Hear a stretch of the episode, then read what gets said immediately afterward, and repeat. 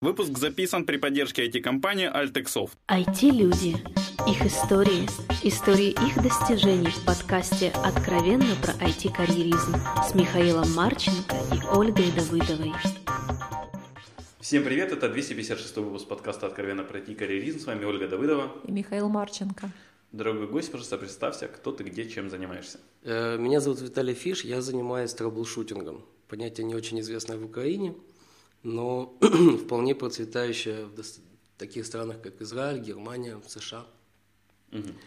И все же, что это значит стрелять по проблемам? Стрелять по проблемам – это задача, здесь в Украине это называют чаще всего либо кризис-менеджером, либо чайка-менеджером или что-то подобное. Про чайка-менеджер не слышал? Про чайка-менеджер я наслышан, у меня есть не знакомые будем. директора такие, которые Прилетели, покричали, испортили да. всем настроение, ничего не поменяли, улетели. Ну да. Воодушевили. Это ты по-доброму сказал. Э, на самом-то деле, 4 года, как я приехал в Украину, 4 года я живу в Харькове. За эти 4 года в Украине у меня было только два клиента. Это был Приватбанк и компания Фотомарк, если ты помнишь такое. Интернет-магазин чуть поменьше розетки. Да, конечно, конечно. Ну, после того, как он приступил к решению Нет, на самом деле гораздо позже они закрылись, потому что там была проблема непрофильности инвесторов. Но задачка была интересная. То есть э, они мне нашли через моего израильского партнера, с которым я делал компанию SMS Coin. Это компания, которая занимается SMS-биллингом. Платежи через SMS там, с 56 стран, но не суть. Э, я попросил их рассказать о проблеме. Они говорят, ну если коротко, мы купили компанию за 12 лимонов и обнаружили, что она работает минус 300 штук в месяц. Вот. Я говорю, я не буду спрашивать, как вы делали аудит, ну так вот, честно, что вы ожидаете от меня? Они говорят, сделай все, что можешь. Мне так ни один клиент не говорил. Я чуть не прослезился.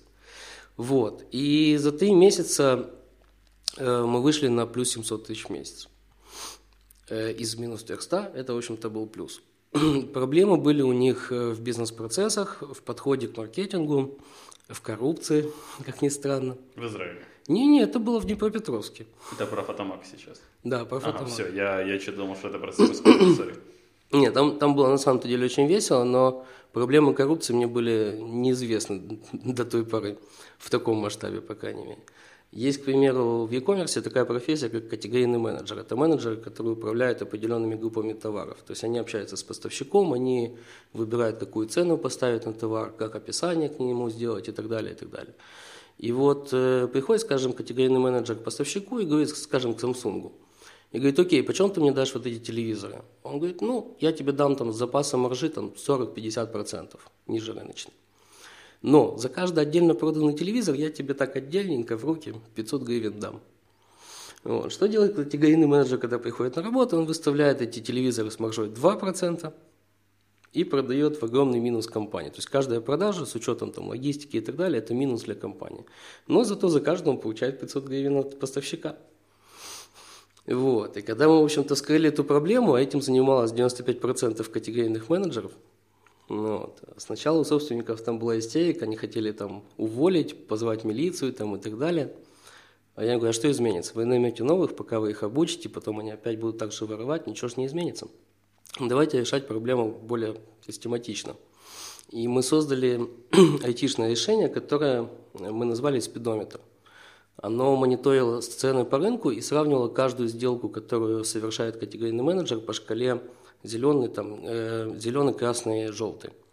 То есть намного ниже рыночный, выше рыночный и в рамках должностных обязанностей. И получается, что вся эта статистика была real-time. И как, как мигалочка висела над категорийным менеджером. Если он воровал слишком много, она очень мигала. Ему становилось очень страшно. Поэтому он начал балансировать.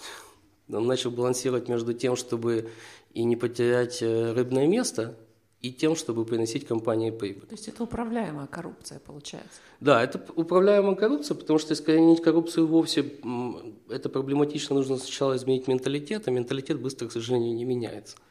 Это вопрос, над которым я бьюсь последние два года, как сократить эти 40 лет. То есть Моисей водил евреев по пустыне 40 лет, чтобы вымер последний, знавший рабство. Вот. А у нас основная проблема здесь в менталитете. Ну, менталитет не меняется, можно создать инструмент, но если э, на всякий созданный инструмент есть антисоздатель или создатели антиинструмента, правильно? Ну, Человек такое замечательное существо, которое стремится найти самый легкий путь. Это нормально. Но если у человека есть достаточно сильный стимул, он меняется. В какой-то момент я осознал, что люди не меняются, это сарказм. Люди меняются, меняются еще как, когда они это очень сильно хотят. Но если они поменялись не на долгое время, то они потом возвращаются к старому. А если они долго находятся в этом состоянии, они привыкают, и это для них становится нормой. Поэтому проблема с менталитетом – это самая острая проблема. Как ее решить э, идеально, пока что не решил. Но очень стремлюсь к этому решению. Слушай, вы не думали, как ваш спидометр к депутатам прикрутить? К депутатам? Я, я, честно говоря, к ним даже лезть не хочу, потому что это такой террариум. С моей плохо звучит, Хорошо. но не суть. Э, дело в том, что у меня в Израиле был опыт, когда я проводил э, рекламные кампании для, для выборов – и три раза наши кандидаты побеждали на выборах, и три раза мне было очень-очень стыдно. То есть, ну, очень стыдно. Почему? Почему? Ну, вот из самых последних примеров я уже переехал э, в Украину, но нужно было закончить работу там по выборам, которые были в Израиле. Они начались э, зимой 2012, закончились э, там в конце января 2013. И мы выводили партию, которая до этого вообще не была никак представлена на политической арене. И наш кандидат, представитель этой партии, набрал тогда 18 мандатов, и он получил кресло министра финансов. Мы, конечно, сначала радовались, потом прошел месяц, и он сначала повысил НДС на 1%, потом пачка сигарет начала стоить 10 долларов, бутылка какого-то среднего алкоголя начала стоить в районе там, 150 долларов. Вот, да, бутылка водки сейчас стоит в районе 80 долларов такая плохая, да.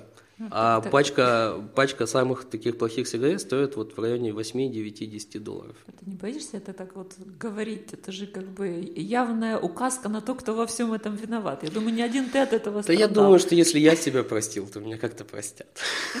Я надеюсь. Вот. Но то, что он сделал потом, меня просто убило, и с тех пор я поклялся больше никогда никаких рекламных кампаний выборов. Он сделал налог на могилки. Что Это как? Налог на могилки, кроме шуток. в Израиле... Что нас еще ждет? Да, в Израиле есть такой закон, который называется Арнона.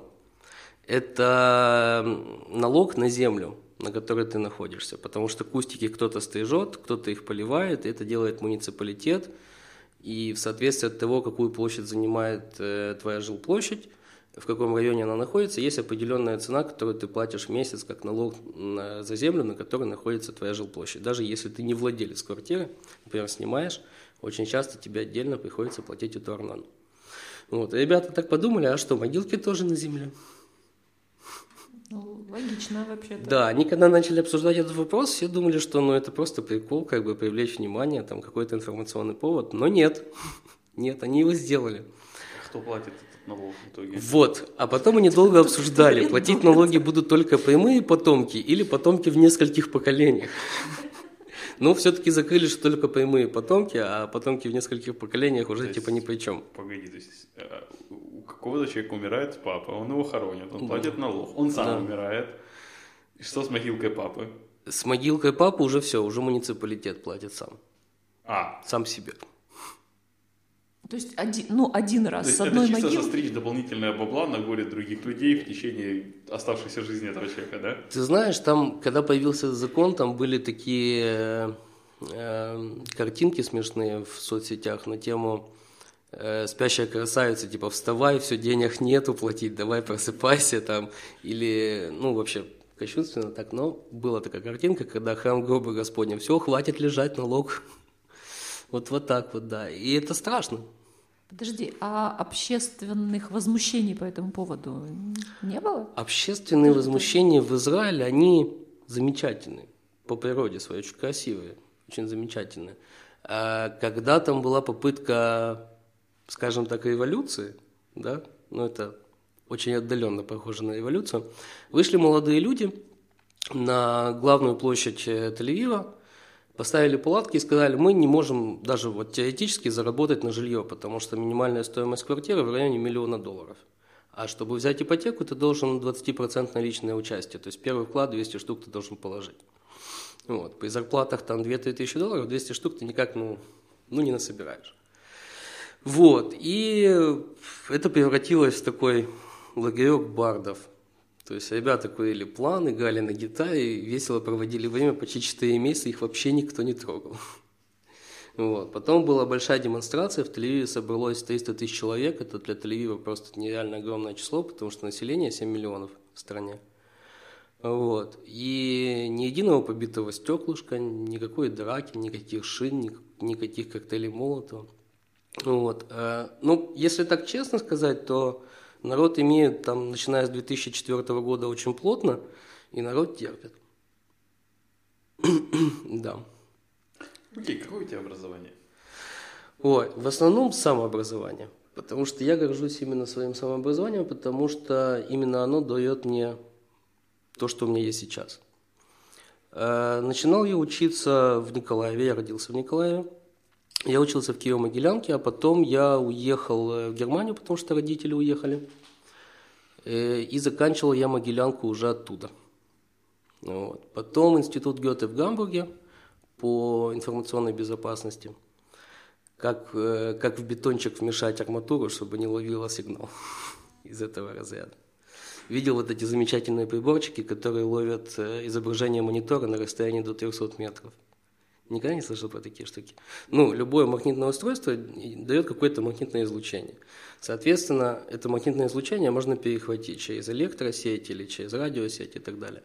И вот на старых мониторах это вообще шикарно работало. Можно было словить изображение с монитора на расстоянии до 300 метров. Если у тебя нет нормальной защиты в стенках. Да. Через электросеть можно было, когда э, жесткие диски были еще э, механикой и блинами, можно было ловить вот это при считывании информации, оно тоже перехватывало. Ну, вот такие вот вещи. Не особо интересно сегодня, но такое было. Быстро устаревающее знание, да? Ну, но, но да, да, но, но, ты знаешь, в армии оно мне пригодилось на самом-то деле. Ага, а как ты попал в армию? О, это такой интересный вопрос. Во-первых, меня там посчитали наркоманом. Потому что я поехал эм, в армию в Израиле, я уже пошел, и из-за того, что я поехал из Германии, мне не полагалось там никаких субсидий и так далее, и курсов и подобного. Поэтому я пошел в армию по соображению, что там я быстро и безвозвратно выучу язык. Потому что учить язык некогда, нужно работать, платить аренду и так далее. А в армии за аренду платить не надо, вот там я язык точно выучить, деваться будет некуда. И действительно, я его там очень быстро выучил. А из-за того, что я приехал уже достаточно позднем возрасте для армии, там в районе 20 лет, я не должен был делать все три года, я должен был э, сделать так называемый шлаубет, это минимальная подготовка 100 дней. То есть 100 дней подготовки общей и домой. А я пришел и говорю, ребят, я хочу на все три года. Они говорят, ты что, наркоман? Я говорю, не-не, я патриот. Они говорят, не-не, ты наркоман. Я говорю, да нет же, я патриот. Они говорят, ну а какое у тебя образование? Там, может, рабочий стаж какой-то есть, а у меня тогда даже трудовая книжка была, переведенная, заверенная, в которой же было там почти 8 лет с компьютерами, что-то такое. Они 20 говорят, лет, 8 лет. А я в 10 лет начал работать. С трудовой? Ну, не, ну, не сразу с трудовой, где-то с 13 лет с трудовой. Оля, а как это вообще может быть даже чисто теоретически? По законодательству на 4 часа в неделю. Использование детского труда. Нет, серьезно, э, по законодательству там с 10 лет в районе 4 часов в неделю тебя могут нанять. Абсолютно. И кем ты работал? Я занимался полиграфией, рисовал визиточки, календарики э, и многое другое, что я не знал, что незаконно тогда. Ну ничего, потом мне подарили Уголовный кодекс Украины, я все понял, осознал и, и перешел на путь света. Окей, окей, хорошо. Армия и сказал, что... Да, армия. Э, в общем, они мне говорят, вот ты с таким стажем попадешь в войска связи. Я такой, о, круто, войска связи, профильно, все хорошо. И вот приходит время, садят меня в автобус, везут на базу, и где-то через недели две, может даже три, я, я понимаю, что это не войска связи. То есть до этого я просто не мог прийти в себя, чтобы понять, что происходит. Э, какие-то люди с парашютами в красных беретах, что-то не то. И вот когда меня первый раз выкинули с самолета, я точно понял, это не войска связи. Может, тебя для связи выкинули? Это нет, это точно была не связь, это был десант. Вот. И вот через два года и три месяца этой замечательной, веселой относительно службы... В десантуре. Да. Эм, я получаю ранение осколочной спину, мне снижает медицинский профиль, и с этим профилем я не могу оставаться в боевых войсках. И мне говорят, Где ну... ты получил осколочное ранение? В Азе. Ну, по-русски говорят газа, а вообще аза. Ага. Это, ну, то есть какое-то столкновение боевое было, это ну, не да. учение, не... Не, учения были только в учебке. Угу. Да. Вот, и мне говорят, ну, с таким медицинским профилем мы тебя в танкисты. Я говорю, не, не, ребята, я себя в танке вообще не представляю, это не мое. Они говорят, не, ну ты же маленький. Я говорю, это не повод. Садись меня в танк я себя вообще там не вижу. Вот, и я там бастовал, отбивался, посидел немножко в армейской тюрьме. А в армии вот так возможно? Там типа не хочу идти служить? Э, смотри, как бы все возможно, но как бы за неподчинение приказу, естественно, тебе дают там определенный срок в армейской тюрьме. Там первый раз я 4 дня посидел, потом там 2 недели. Вот. Потом еще побастовал там на самой базе. Вот. В итоге меня перевели на базу, где я должен был пройти курс э, инженерных войск. Я должен был стать электриком боевой машины. Вот. Самый долгий курс, там два, два дня в неделю мы занимаемся, все остальное охрана того, охрана всего, там на кухне, там, вся, ну, в общем, служба ужасная. Вот, и тут мне повезло, сломался компьютер. Я его починил, меня отправили, я даже не знаю, как это на русском называется, ну, что-то типа информационного центра базы, где компьютерщики сидят. Отправили отнести компьютер и объяснить, в чем была там поломка. Я пришел, объяснил, они мне говорят, слушай, а что ты с такими знаниями делаешь вот электриком боевой машины? Я говорю, ну, куда направили? Они говорят, так давай к нам. Я говорю, так я ж... Я ж с удовольствием, да. Вот. И пару недель я был техником по починке компьютеров. Конечно, чинит это не замечательно по принципу вставил дискетку, запустил ГОСТ, имидж бахнул всей системы, а если диск сломан, то сломан, то все. Вот, да. А потом я поменял там э, прапорщика на должности системного администратора. Быстренько сделал курс MCSE, Microsoft System Engineer. Вот. И начал админить сетку. О, это было замечательно. Там было 5000 компьютеров. Э, примерно 800 человек постоянного личного состава на базе, все остальное это были люди, которые проходят курсы. Я когда поставил там сервер Counter-Strike, ты представляешь, когда 400 человек в Counter-Strike валят? Ограничение было 32? Не, не, не, не, там можно было обойти. Да, это, это замечательно. Когда 400 человек военных играют в Counter-Strike, это замечательно. Вот. Ну, мы там еще делали скрытые паблики, в которых мы там ложили русские фильмы там и так далее. Порно. Не, ну порно, с порно были другие приколы, когда э, раз в, в три месяца приходила проверка, которая проверяла, насколько все по армейским законам на компьютерах э, на нашей базе. А 5000 компьютеров ты их не проверишь нормально, потому что ставишь что-то автоматическое было проблемой. Там на некоторых компьютерах было настолько мало оперативной памяти, что ты его включил, запустил программу, которая там нужна там, для какой-то отчетности, и пошел пить кофе, пока она запускается. Да. да. Ну, или примерно такой еще. Вот, но ничего, мы потом на самом-то деле барыжили оперативкой. Там периодически нужно было менять компьютеры и старые компьютеры отвозить на базу, где их прессом жали. Кроме шуток.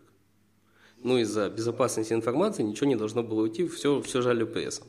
Я как-то приезжаю сдавать э, старые компьютеры, вот эти вот, вот это ощущение, когда ты из грузовика выкидываешь большие мониторы, это ощущение, которое просто лечит психику на самом-то деле.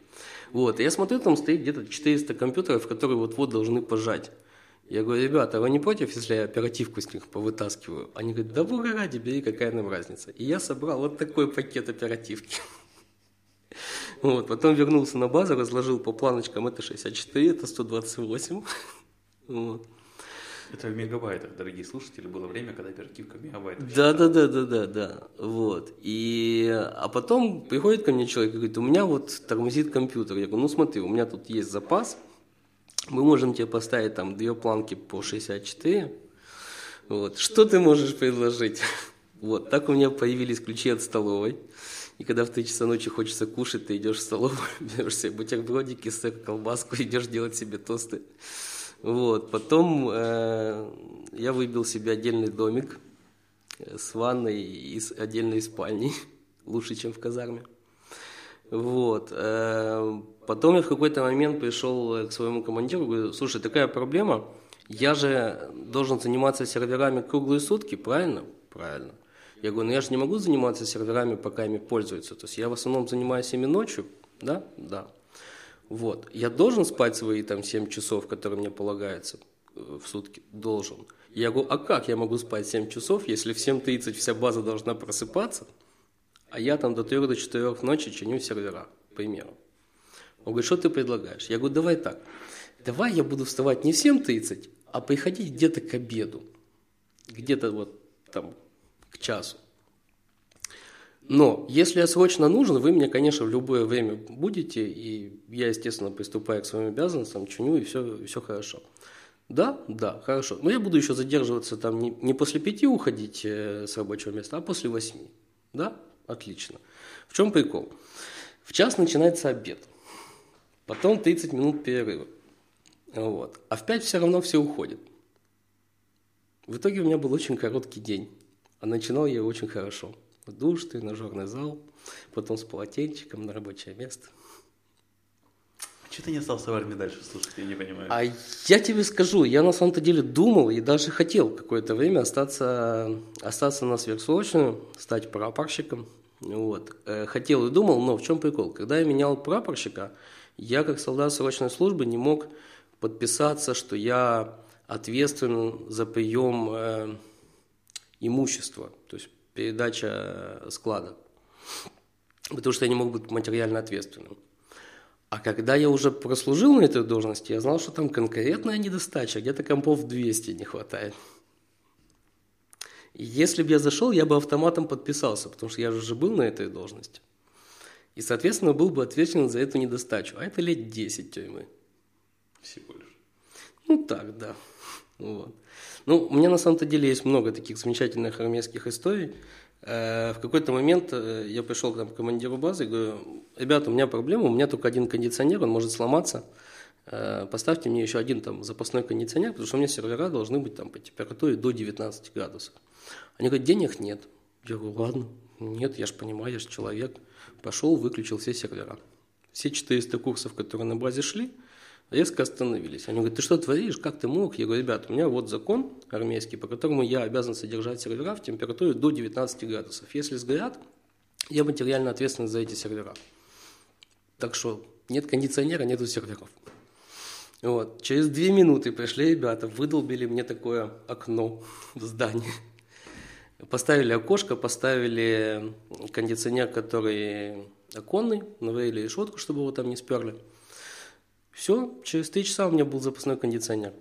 Ну, потом я выбивал бюджет на сервер бэкапов, потому что там стояло 24 страшных старых э, сервака, и не было ни одного бэкапа, и весь материал, который 20 лет собирался там по курсу офицеров там, и так далее, он нигде не бэкапился.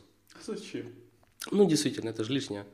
Они говорят, денег нет. Я говорю, ребят, рано или поздно случится ситуация, при которой понадобится бэкап. Что ты понимаешь, Сапрак?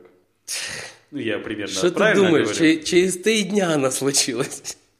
Все очень просто. Э, социальная инженерия. Э, звонит человек на телефон, э, секретарь берет трубку, ей срочно говорит, я там офицер такой-то, такой-то, у меня нету доступа к такой-то там папке. Она говорит, да-да-да-да-да, что случилось? Вот, ну, вот давайте, дайте мне доступ. Окей, а там э, логин – это личный номер каждого каждого солдата. И вот она этому логину, не проверив, кто это, что это, дает вообще общий доступ на всю папку курса офицеров инженерных войск. А это был какой-то студент, который не прошел курс, он взял, стер вообще все 200 гигов учебного материала. Вот. Прибегает ко мне э, командир базы, говорит, восстанови. Я говорю, а я говорил.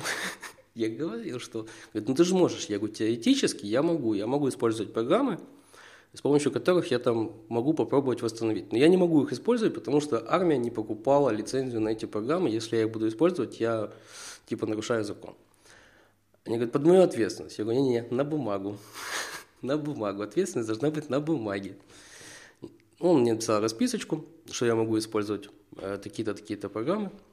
И говорит, ну что дальше? Я говорю, так, три дня меня не трогать, вообще там обед на подносике под дверь, никто вообще не достает, не отвлекает, я буду заниматься.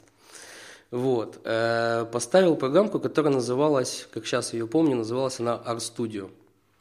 Она позволяла покластерно восстановить э, информацию с диска даже после легкого формата. Вот. А так как у меня storage был э, RAID 5, там точно все восстановится, то есть 100%. Вот. Я восстановил 300 гигов. Из 200? Да, потому что все, что там когда-либо стиралось, оно тоже восстановило. Вот. Отложил их, поставил сервер Counter-Strike. И в ночь перед тем утром, когда должны были пойти эти офицеры, я поставил под ботов Counter-Strike, поставил на максимальную сложность и рубился как мамонт.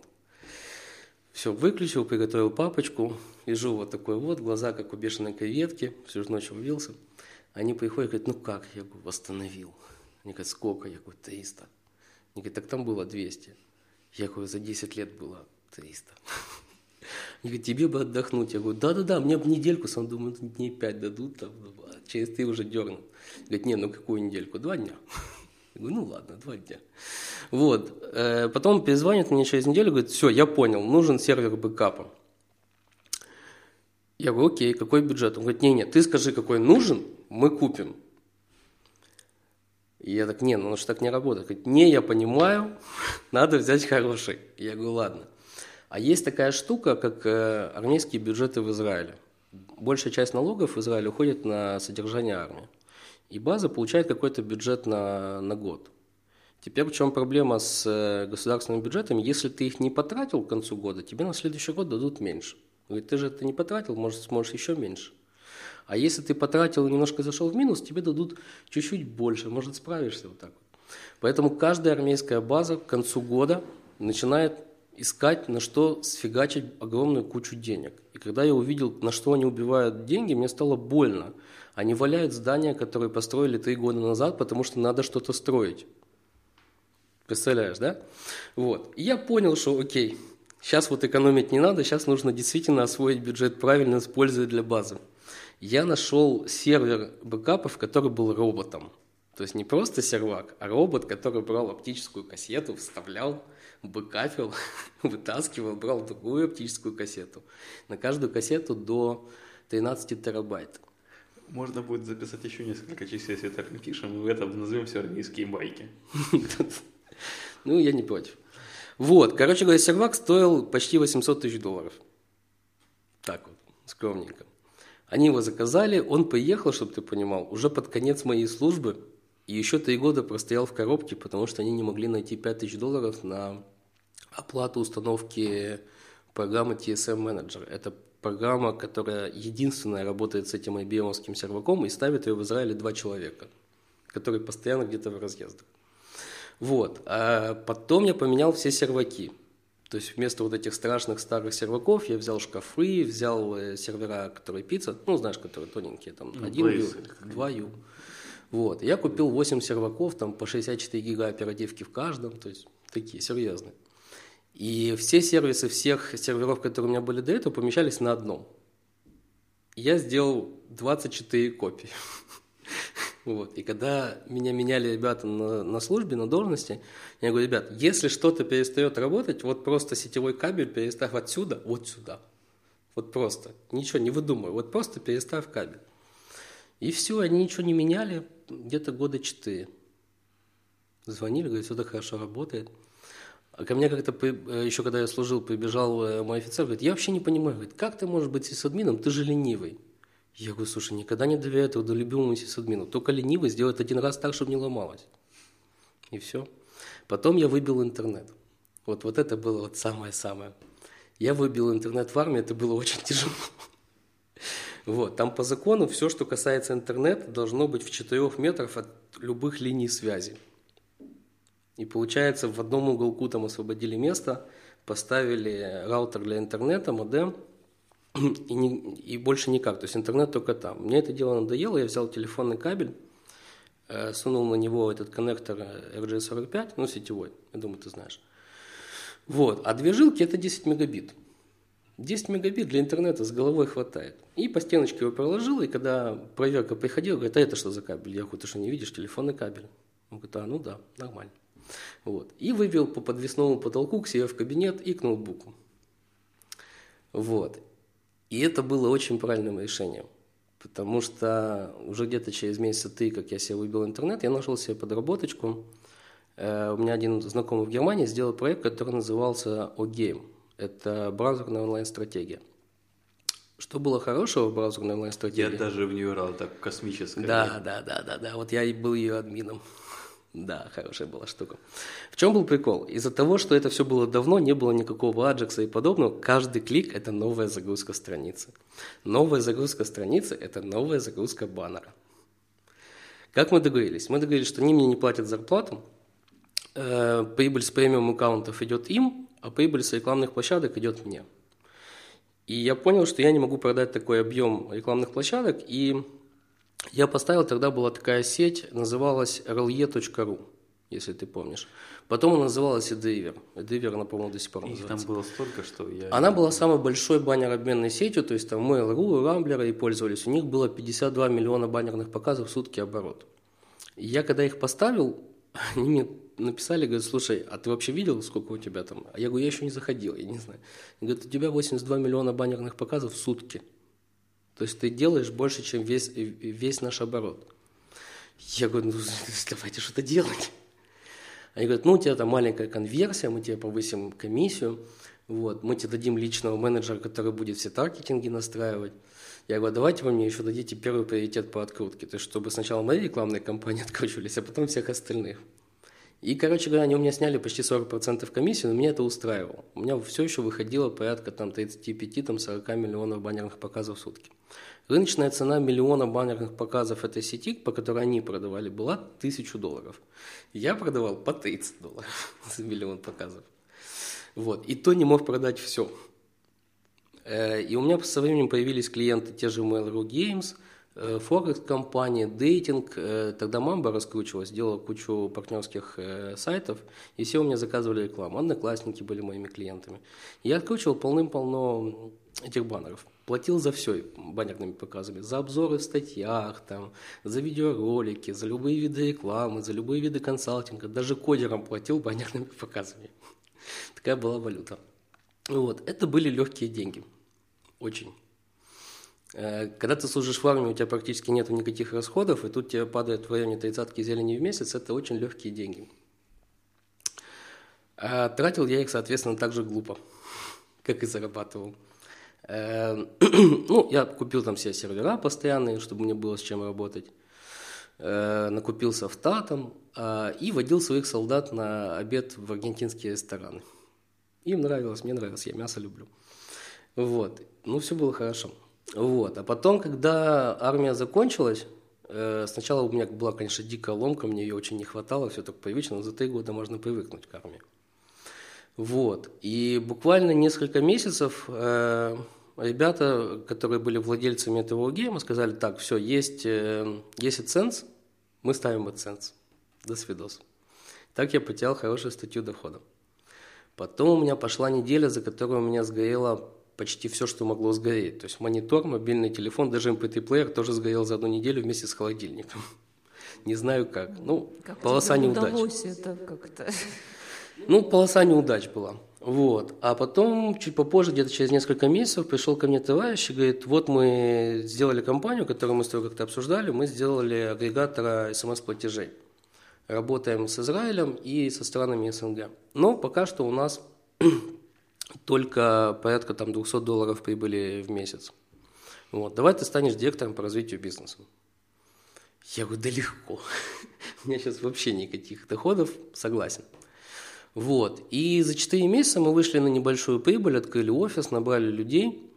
И я думал, что я буду их координировать. А когда мы, в общем-то, заселились в офис, э, вышел собственник компании, говорит, вот это ваш исполнительный директор. Так я стал исполнительным директором СМС Коина. Вот. А Потом были очень страшные истории. У нас один клиент э, погорел на, на фишинге в Германии. Знаешь, такой фишинг, да? Когда от имени банка рассылка писем, что вот зайдите, смените там пароль, у вас что-то не так. В общем, они уперли 60 миллионов евро. Вот. А так как мы перечисляли ему денег, как нашему клиенту, э, немецкий Интерпол подал запрос в израильскую полицию проверить, а, а что это вообще за ребята? Ну, израильская полиция, что? Интерпол, он же вообще никогда к нам не обращается. В общем, они перетрудились. 15 э, суток э, без предъявления обвинения всем. Да, конфискация серверов на месте. Сервера до сих пор не получили, уже 8 лет прошло.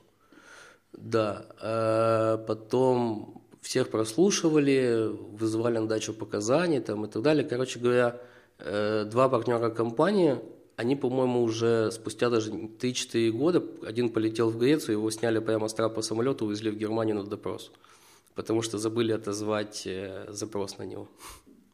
Вот, в общем, до сих пор судится по этому делу уже в Гагском суде, и пока что конца и кает этому нет. С государством судиться бесполезно.